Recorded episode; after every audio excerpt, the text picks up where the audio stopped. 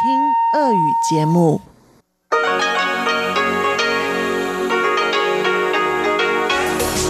эфире Международное радио Тайваня. В эфире русская служба Международного радио Тайваня. Здравствуйте, уважаемые друзья! Мы начинаем нашу ежедневную программу из Китайской Республики Тайвань. У микрофона Мария Ли. Сегодня я продолжу знакомить вас с инаугурационной речью президента Цай Янвэнь. Инаугурация президента и вице-президента 15-го конституционного срока состоялась в Тайбе в среду 20 марта. Главным событием инаугурации, безусловно, становится программная речь новоизбранного президента. На прошлой неделе мы начали знакомить вас с этой речью. Сегодня мы переходим уже к третьей ее части, которая называется «Национальное развитие».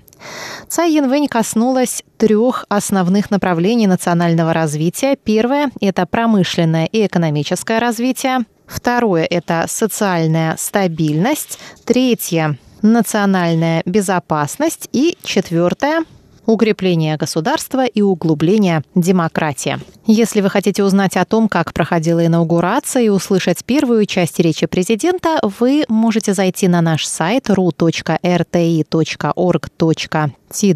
и кликнуть на рубрику «Тайвань и тайваньцы».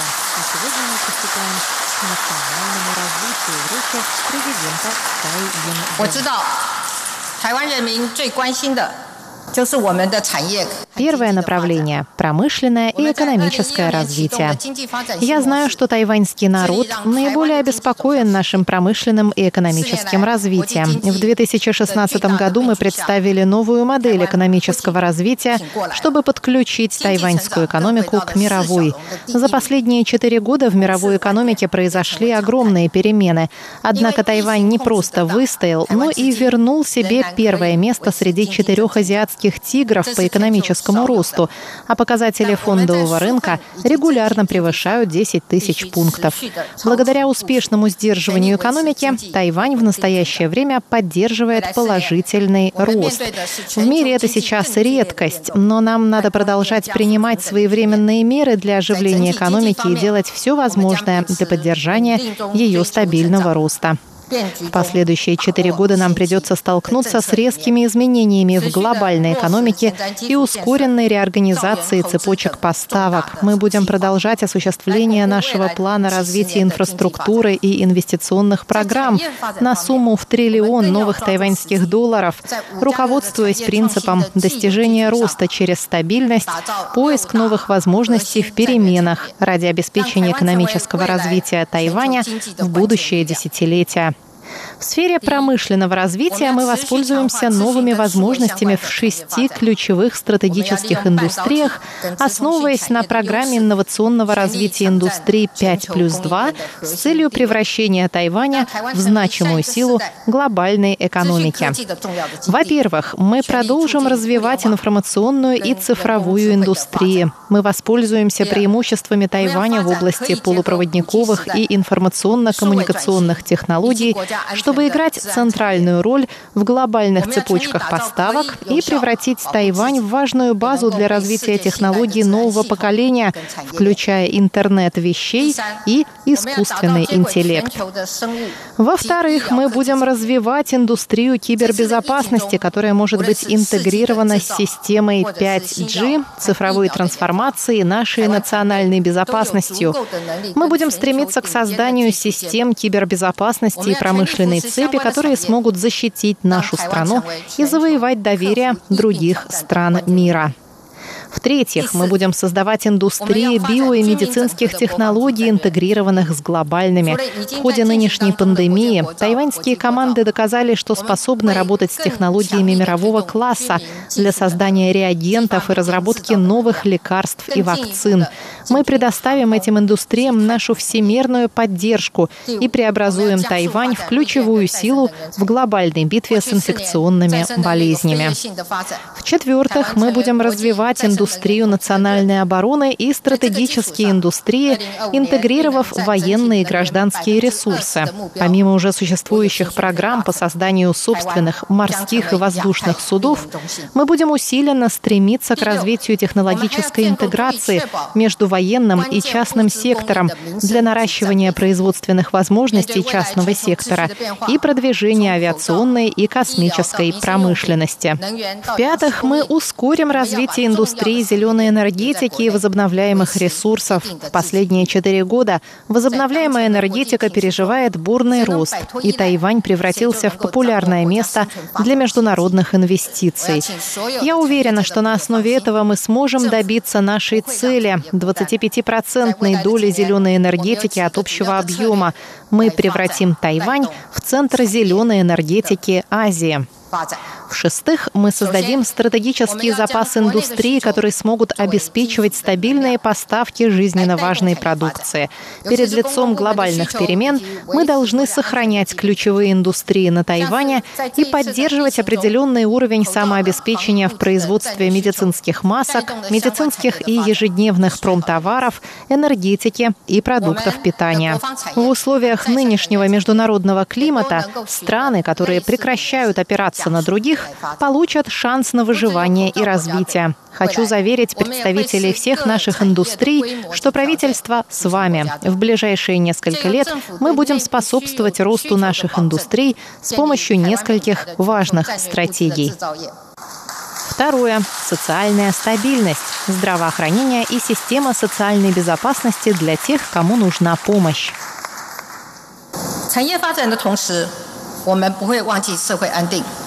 Развивая нашу промышленность, мы будем помнить и о тех людях, которые ждут от правительства действий по созданию безопасного общества. Правительство должно принять на себя больше обязанностей по снижению бремени народа и решению социальных проблем. В последние несколько лет мы приняли программу долгосрочного ухода 2.0, программу помощи в уходе за детьми, решали проблемы с распределением жилья. В следующие четыре года моя цель — создать еще более прочную прочную сеть, которая сможет охватить каждого, кто нуждается в помощи, и предотвратить трагические случаи. Во-первых, мы будем укреплять нашу защитную сеть в том, что касается здравоохранения и предотвращения болезней. Тайвань – стареющее общество, и инфекционные заболевания представляют серьезную угрозу здоровью наших людей. Поэтому нам надо укреплять наши возможности по предотвращению и лечению болезней и соединять разные индустрии для для создания вакцин и разработки новых лекарств, а также для предотвращения и лечения болезней, чтобы люди могли наслаждаться долгой и здоровой жизнью и получать более качественную помощь. Нашим вторым шагом станет устранение прорех в нашей системе социальной безопасности. За последние несколько лет возникло немало споров вокруг инцидентов, связанных с пациентами, страдающими шизофренией. То же самое касается и психических заболеваний, заболеваний, а также наркотической зависимости и домашнего насилия. Я понимаю вашу озабоченность. Эти проблемы в зоне ответственности не просто отдельных людей или семей, они также в зоне ответственности правительства. Когда семьи не могут обеспечивать нужную помощь, власти обязаны вмешаться и помочь. Я намерена усовершенствовать систему социальной защиты, расширить полномочия социальных работников первой линии, улучшить условия их труда, чтобы чтобы они могли работать на низовом уровне и находить тех, кто оказался выброшенным из системы социальной защиты. Мы не можем взваливать всю ответственность за споры и разногласия по конкретным случаям на медицинские учреждения или отдельных судей. Наши исполнительные и судебные ветви должны пересмотреть и оптимизировать эти системы и взять на себя инициативу по внесению соответствующих поправок в законодательство. Третья часть – национальная безопасность, реформа национальной обороны, активное международное участие, мирные и стабильные отношения между двумя берегами. Чтобы стать лучшей страной, необходимо уделять большое внимание национальной безопасности. В последние четыре года мы продвигали реформы национальной обороны, активное международное участие и мирные стабильные отношения между берегами Тайваньского пролива. Мы надеемся, что Тайвань. Сможет играть более активную роль в поддержании мира, стабильности и процветания Индо-Тихоокеанского региона. В следующие четыре года направление нашей политики сохранится прежним, и мы сделаем еще больше. Мы выделяем три важнейших направления реформ нашей национальной обороны. Во-первых, это усиление развития наших возможностей ведения асимметричных военных действий. Работая над усилением обороноспособности, мы продолжим укреплять нашу боеспособность, включая мобильность, меры противодействия, нетрадиционные способы ведения асимметричных военных действий. Мы продолжим работу над укреплением нашей обороны против угроз кибервойны, когнитивной войны, неограниченной войны для достижения стратегической цели многодоменного сдерживания.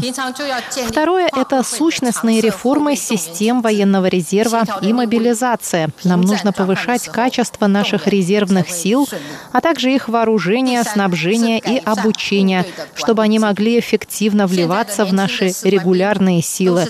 Мы также должны должны создать постоянную межведомственную систему, соединяющую резервную и мобилизационную системы. Эта система поможет координировать кадры и снабжение, чтобы мы могли успешно мобилизоваться во время перехода от мира к войне. Третье – это усовершенствование наших институтов, управляющих военными. Сегодняшние молодые военнослужащие выросли в демократическом обществе, и одна из наших главных задач – найти способы использования ими своих профессиональных профессиональных навыков в соответствии с нуждами армии. За последние четыре года мы активно принимали участие в решении глобальных вопросов, включая сотрудничество в деле борьбы с терроризмом, гуманитарной помощи, свободой религиозных верований и борьбы с нетрадиционными угрозами безопасности. Во время глобальной пандемии мы получали признание за предоставление посильной и бескорыстной помощи международному сообществу. Среди международного сообщества Тайвань давно пользуется репутацией демократической истории успеха, надежного партнера и сил добра. Все тайваньцы должны этим гордиться. Перед лицом сложной меняющейся ситуации в Тайваньском проливе мы в последние четыре года делали все возможное для поддержания мира и стабильности, и наши усилия получили признание международного сообщества. Мы будем продолжать эти усилия, и мы готовы вести диалог с Китаем и делать более конкретный вклад в поддержание региональной стабильности. Четвертая часть – укрепление государственных институтов и углубление демократии. Помимо государственных инфраструктурных проектов, в следующие четыре года очень важна оптимизация работы правительственных институтов. Законодательный юань в скором будущем учредит комитет по внесению поправок в Конституцию, который станет платформой для диалога и достижения согласия по вопросам конституционных реформ в сферах правительственной системы и прав народа. Этот демократический процесс позволит конституционной системе развиваться в соответствии с требованиями времени понимания и ценностями тайваньского общества. Все конституционные институты также должны продолжить реформирование. Исполнительный юань проведет переоценку процесса организационных реформ и запустит его снова, в том числе учредит специализированное агентство по цифровому развитию и отрегулирует работу каждого министерства под нужды времени. Это позволит приспособить возможности правительства к нуждам национального развития. 各位国人同胞，过去的七十年来。Мои дорогие соотечественники, за прошедшие 70 лет Китайская республика приняла бесчисленное количество вызовов, которые сделали народ крепче и сплоченнее. Мы были подвержены попыткам вторжения и аннексии, перешли от авторитарного режима к демократии. Несмотря на то, что мы когда-то были изолированы от мира, несмотря на вызовы, с которыми мы столкнулись, мы всегда были привержены ценностям демократии и свободы. Я очень надеюсь, что все мои соотечественники будут помнить о чувстве единодушия и взаимовыручки, с которыми мы преодолели испытания последних месяцев. Китайская республика может быть единой, Тайвань может быть безопасным. Быть тайваньцем – большая честь, которая позволяет ходить с гордо поднятой головой головой. Дорогие соотечественники, предстоящий путь нелегок. Мы переворачиваем новую страницу в истории Тайваня. Она принадлежит каждому, но также и нуждается в каждом из нас. Я прошу 23 миллиона тайваньцев стать нашими проводниками и партнерами. Давайте соберем всю нашу мудрость и мужество и превратим эту страну в лучшее место. Спасибо. Это была сокращенная вторая часть речи президента Цай Янвэнь во время ее инаугурации. Полный текст речи смотрите на нашем сайте.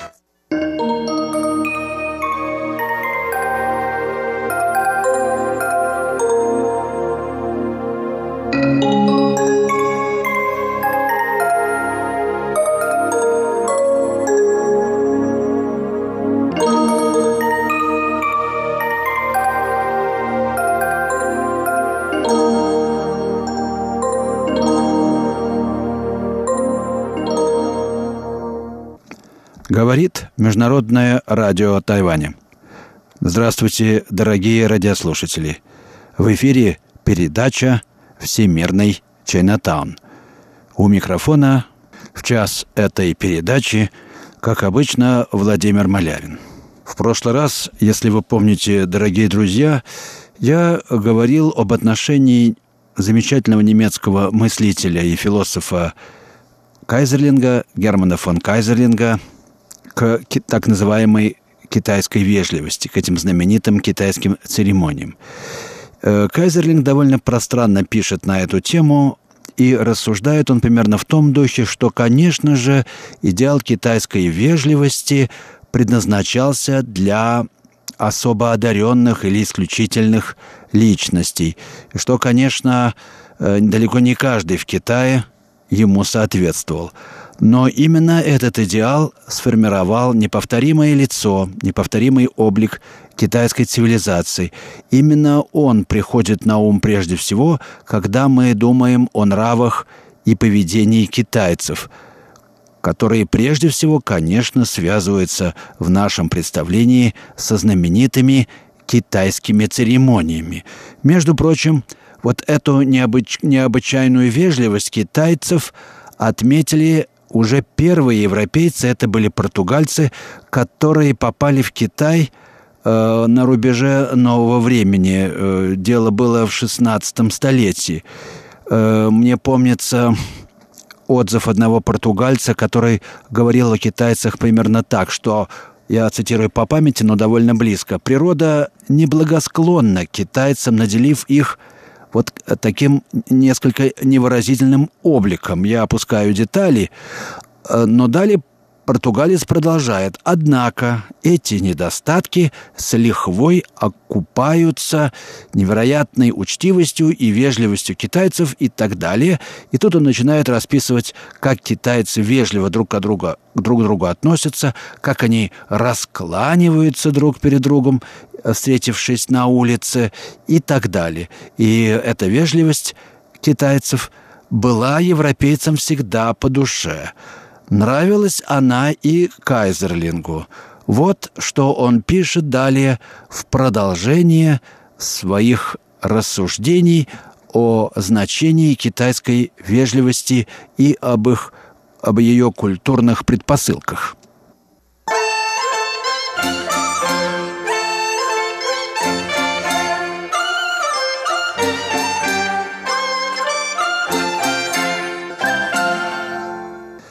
Итак, Кайзерлинг пишет, что касается меня, то я не жалею о том, что вежливость вообще соответствует немногим исключительным личностям, так как мало верю во всеобщее и всестороннее движение человечества к прогрессу.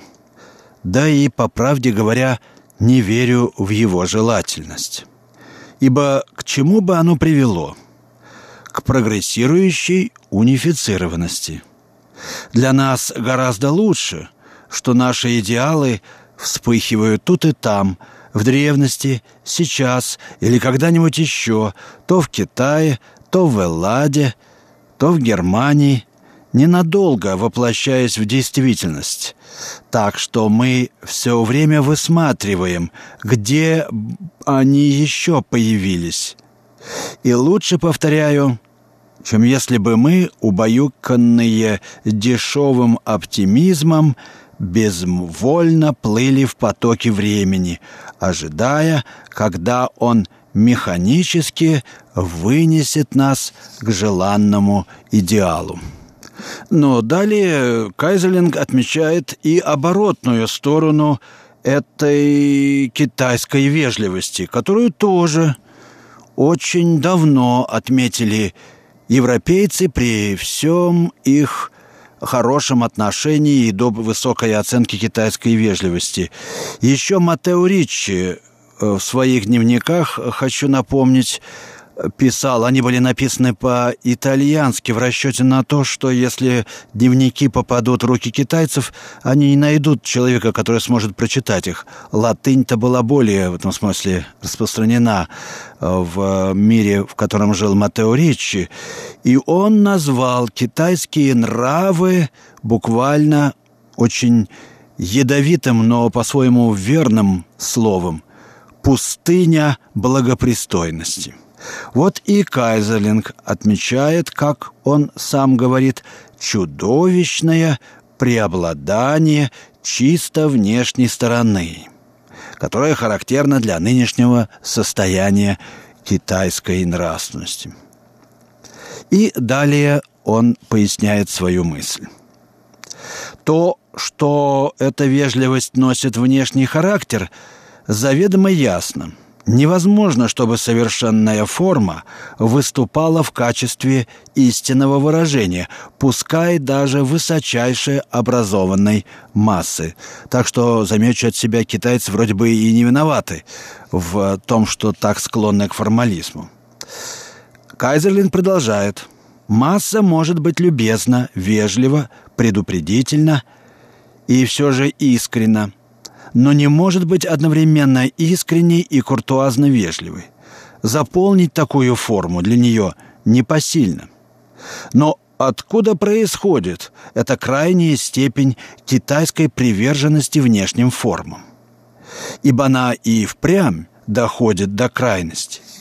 Память о приличиях так сильна в китайце, что он лишь в виде исключения – высказывает себя или выказывает себя без задней мысли. Только в очень надежной обстановке он покажет себя со всей непосредственностью. Он до глубины своего существа на протяжении всей своей жизни выступает в качестве собственного церемониймейстера – Соответственно, он чувствует себя в ответе только за то, что делается на показ и проявляется вовне, так сказать, за гладкость церемониала. Что касается убеждений, то они не относятся к его ведомству, представляются ему чем-то несущественным. То, что возникает в ходе живого развития, ни к чему не сводимо – существенное не поддается обоснованию. Однако все же не будет вреда, если я подытожу относящиеся к делу общие причины. Крайняя степень внешней направленности китайского поведения проистекает от того, что народ со слабым сознанием индивидуальности, наделенный необычайным чувством формы и ярко выраженной общежительностью, вот уже на протяжении тысячелетий живет в условиях, когда он представлен слишком большим количеством экземпляров. Thank you.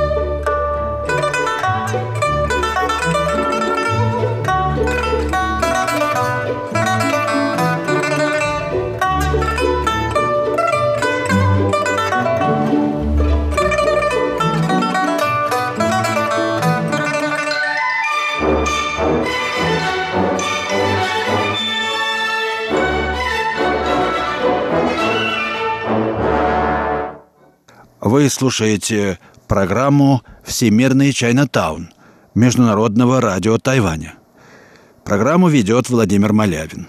А речь в моей программе идет о китайской вежливости. Что она такое? Каковы ее психологические, культурные и общественные предпосылки или, по крайней мере, коннотации. Э, вот э, замечание Кайзерлинга, которое я только что процитировал э, в этой передаче, действительно довольно точны. Кайзерлинг очень метко подметил одну черту китайцев э, стратегическую природу их мышления и поведения в принципе. Как бы, что бы ни происходило, э, как бы ни складывались обстоятельства, что бы ни думал сам китаец, и в значительной мере это свойственно и тайваньцам, несмотря на то, что тайваньцы значительно более проникнуты э, западной цивилизацией, и э, Тайвань демократическое общество, в котором не требуется уж такая приверженность формы, можно откровенно и искренне высказывать свои взгляды по всем вопросам. Так вот, даже несмотря на эти обстоятельства, Э, ну, китаец просто не может не быть стратегическим в мысли. Он не может представить, что можно просто высказать мысли, как она есть, и выразить себя, не наблюдая за собой, без театра, так сказать, жизненного, и без э, соображений о том, а что будет, если я так скажу. Э, я даже в шутку говорю тайваньским друзьям, на, в первое время, когда я с ними только познакомлюсь, я им так говорю примерно. «Э, вы знаете, я что думаю, то и говорю. Надо видеть недоумение, а порой просто ужас, написанный на лице собеседника. Как так можно? Ну разве так можно? И главное страх, потому что если я выскажу что-то не так, это будет искренне, то ведь собеседник тоже как-то должен на это и реагировать, и даже где-то, извините, отвечать за базар, как у нас говорит сейчас молодежь. Э, но я стараюсь тут же успокоить моих друзей, говоря, ну, вы знаете, я ведь делаю это так, потому что мы друзья, и я вас очень уважаю. Ну, зачем мне вам мозги-то пудрить? Э, я говорю вам честно, что я думаю, э, надеюсь, что вы меня поймете, потому что я говорю это из любви и уважения к вам и к другим людям. Что, кстати сказать, тоже, извините, чистая правда. По-другому, я считаю, э, человек не должен вообще высказываться в обществе и не должен вообще иметь такого рода мысли, если он считает себя э, уважаемым человеком, достойным уважения. Но надо отдать должное и китайской системе поведения или морали. Дело в том, что она очень облегчает общение и делает его довольно эффективным. Она снимает все вот эти ненужные заусеницы, э, царапины, которые возникают вследствие личного, личностного и субъективного взгляда на вещи. Она убирает индивидуальное, оставляя только проверенное временем хорошо обструганное родовое, так сказать, отшлифованное, отполированное, не побоюсь этого слова, и тем самым э, значительно облегчающее общение. Правда, это общение русскому человеку, который обязательно должен высказать свое субъективное личное мнение, которое должно обязательно, конечно, не совпадать с мнением других людей, иначе э, никакой ценности в этом человеке-то и обнаружить невозможно. Вот, конечно, русскому это, по крайней мере, непривычно не сказать большего допустим, скучно и так далее. Здесь э, Китай, в общем, где-то соответствует Европе, которая скучна часто русскому человеку вследствие своей вот такой однообразной, мещанской, как раньше говорили в России интеллигенты, мещанской такого однообразия, э, э, мещанской серости, э, довольно э, скучной для русского.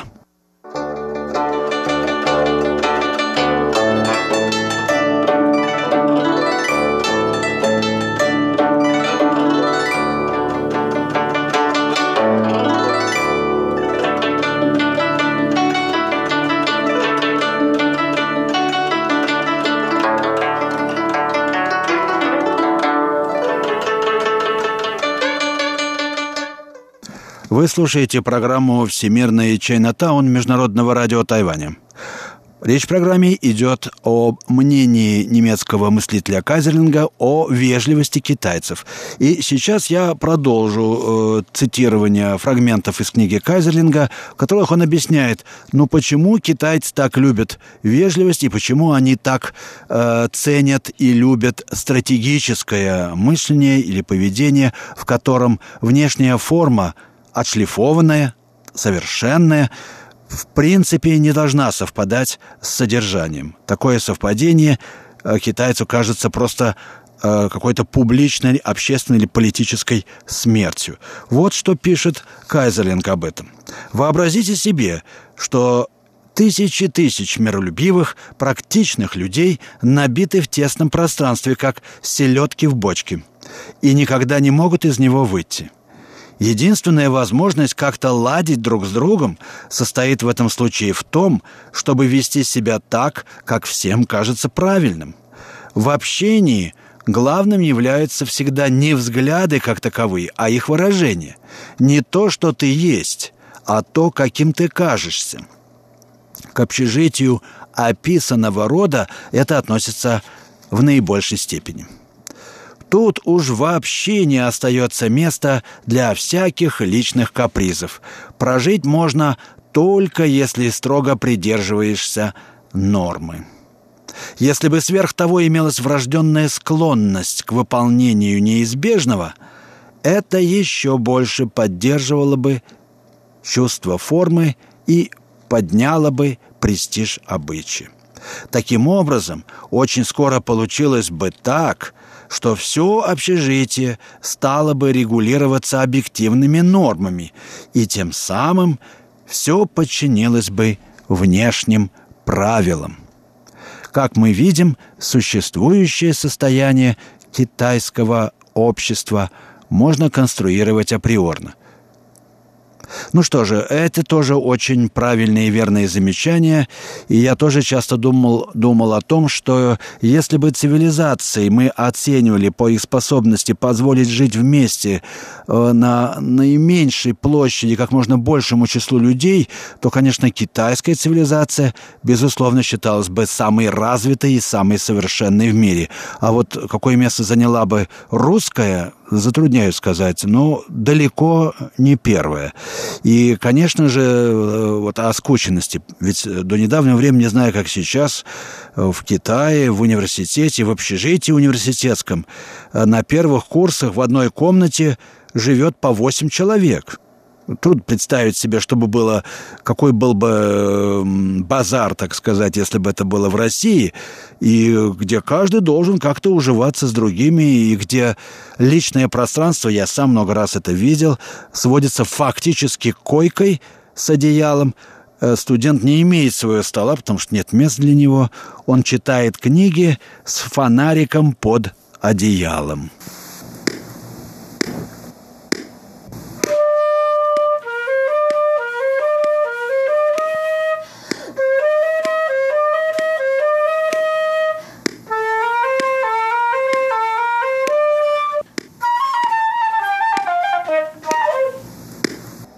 Но продолжим чтение Кайзерлинга. Сделав эти верные замечания и довольно, кажется, нелицеприятные для китайцев, он э, делает тут крутой поворот и э, советует своему европейскому читателю обратиться на себя. «В действительности мы сами не так уж далеки от китайцев», — пишет он. «Мы часто любим шутить над китайской заботой о том, чтобы не потерять лицо, над их стараниями в первую очередь сохранить видимость, которая является собой человек, готовый безропотно переносить последствия своего поступ проступка при условии, что он будет выглядеть безвинным страдальцем, или сумеет притвориться, что страдание ему нипочем. Все это можно наблюдать и у нас. Это совершенно верно. Замечу от себя. В нашей общественной жизни важно то же самое. Главное — это добрая слава, общественное мнение, внешний ореол, миф. Наша общественная жизнь также порождает преобладание внешних форм. Если оглядка на окружающих как-то влияет на поведение человека, то искренность, верность самому себе невольно отступают на второй план, когда все решает оглядка — об этих качествах вообще не приходится говорить. Если среди ценностей ставка делается на чужое мнение, это уже в принципе снимает вопрос о единстве между сутью человека и его делами, или между сутью и внешней видимостью. Только не надо приводить в качестве аргумента христианскую любовь. Уж она-то по самой своей сути ни с чем не считается. До чувств ближнего ей вообще нет никакого дела. Она желает ему добра ради добра, а до чувств ближнего ей нет никакого дела. Принимая во внимание чувства своих ближних, мы поступаем не совсем по-христиански. Так заключает Кайзерлинг свой отзыв о китайской вежливости. Просто, говорит заключение Кайзерлинг, в китайском обществе получает свое крайнее выражение только типическое. Но это свойственно вполне и европейцам. Так что мы вполне можем друг друга понять в этом отношении. Ну что ж, наша передача э, подошла к концу. Я намерен продолжить эту очень важную для понимания Китая тему в следующий раз. А теперь всего вам доброго, дорогие друзья. До следующих встреч.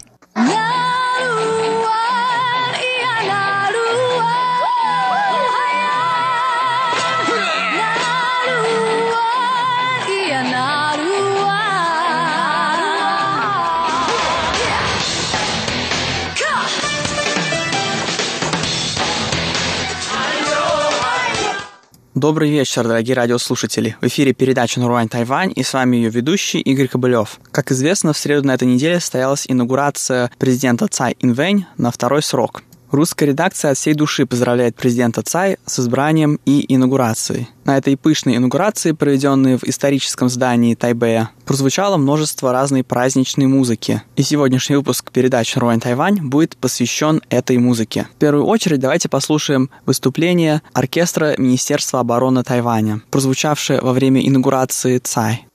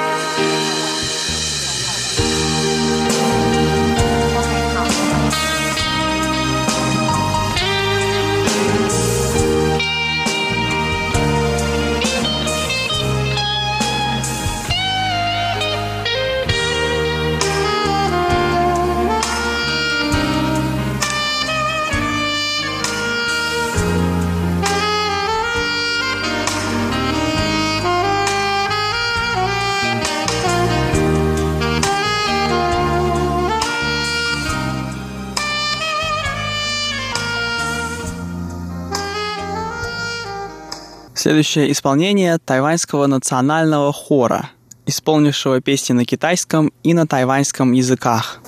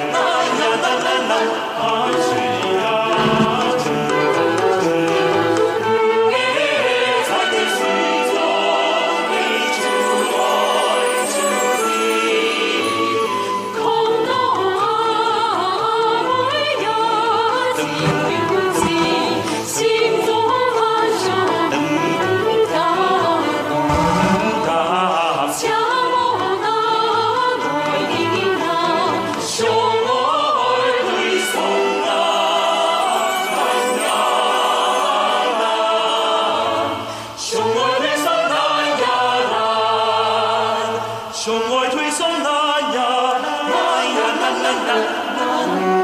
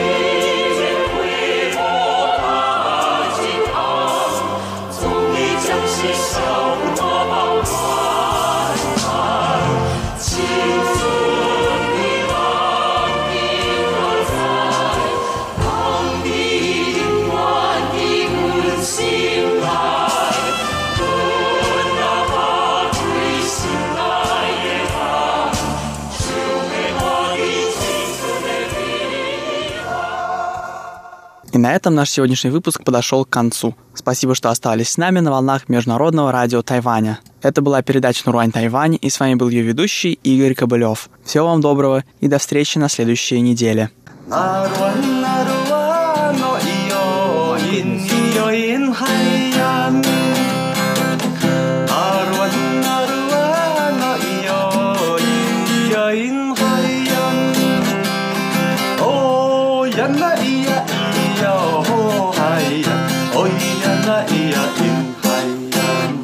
Здравствуйте, дорогие друзья! Вы слушаете еженедельную передачу «Радио путешествие по Тайваню» в студии у микрофона Чечена Кулар.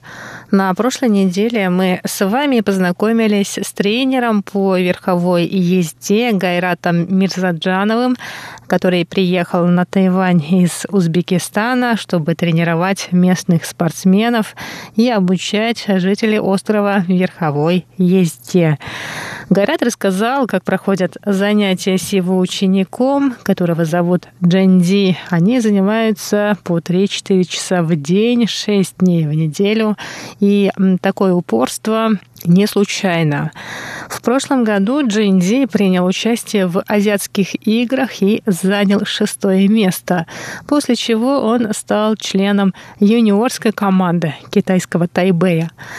Верховая езда на Тайване как спорт начала развиваться в 70-х годах прошлого столетия, когда правительство решило основать специализированную организацию – Ассоциацию конного спорта Китайской Республики.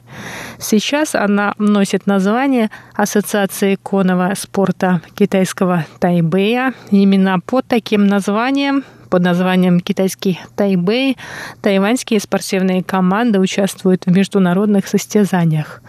И для меня стало большим сюрпризом то, что на Тайване верховой ездой занимаются как профессиональным спортом, не говоря уже о том, что тайваньские спортсмены, какие юниоры, такие взрослые профессионалы представляют свою родину на международных соревнованиях. В феврале 2018 года председатель Ассоциации конного спорта китайского Тайбэя Си Анчин представил тайваньский конный спорт на неделе конного спорта Азии, которая прошла в Индии.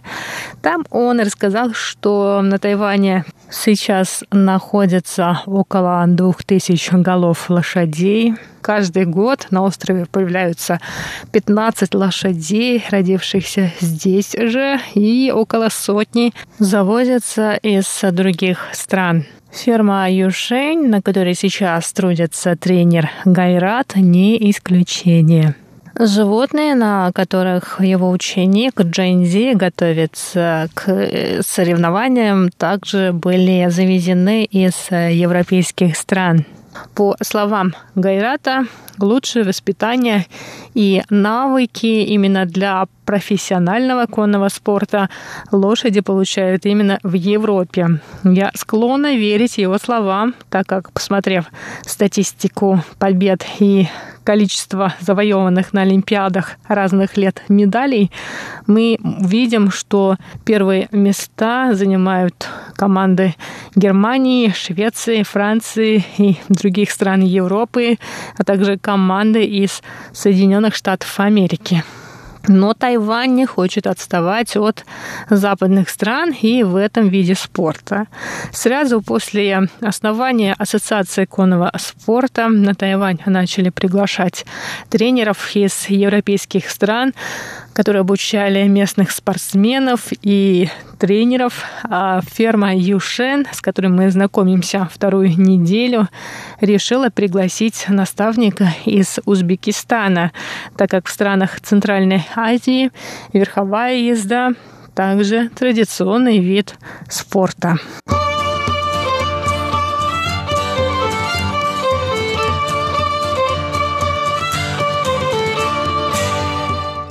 Ученик Гайрата Дженди рассказал нам о том, как он начал интересоваться верховой ездой и о коммуникации со своим тренером, который не знает китайского и обладает базовыми разговорными навыками на английском языке.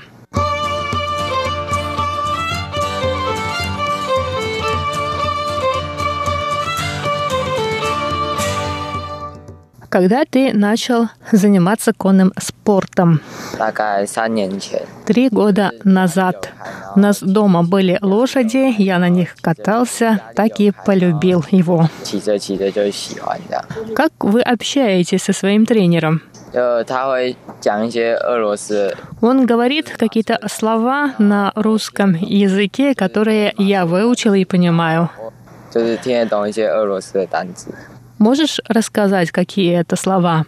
Привет, галоп, шаг, Какие у тебя планы на будущее? Думаешь ли ты продолжать занятия верховой ездой? Я хочу продолжить занятия конным спортом, улучшить свои результаты и сделать этот вид спорта своей работой. 对。那好，谢谢谢谢曾姐。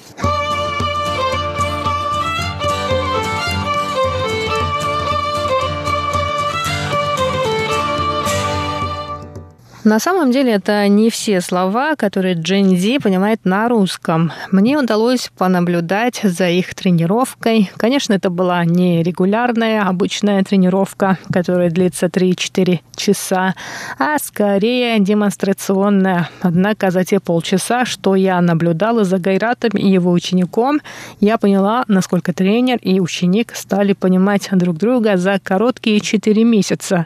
Джен Ди понимает не только слова «привет», привет, галоп, шаг, но и прекрасно отзывается на другие команды и термины, использующиеся в верховой езде.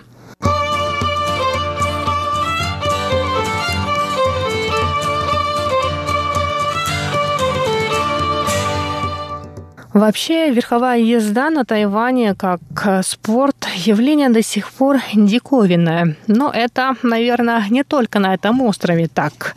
Уже на протяжении долгого времени конный спорт у нас ассоциируется с аристократией, с чем-то элитарным. Это и неудивительно, учитывая расходы на содержание лошади и другие сопутствующие траты. Такой спорт недоступен каждому. И в случае с героем нашего сегодняшнего выпуска, с Дженди, это наблюдение подтверждается. Его родители, семья под фамилией Линь, начала заниматься лошадьми еще 30 лет назад, когда под их управлением оказалась ферма Юшен в районе Даньшуй на севере Нового Тайбэя. Это огромная территория, на которой расположена площадка для гольфа, площадка для конных тренировок тренировок и прогулок.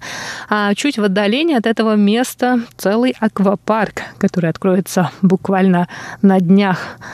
Большая часть развлечений на этой ферме предназначена для детей, ведь владельцы фермы сотрудничают с местными школами, которые приводят школьников на ферму для внеклассных занятий на свежем воздухе. Так дети могут покататься на пони, потрогать коз, обитающих рядом с лошадьми и пони.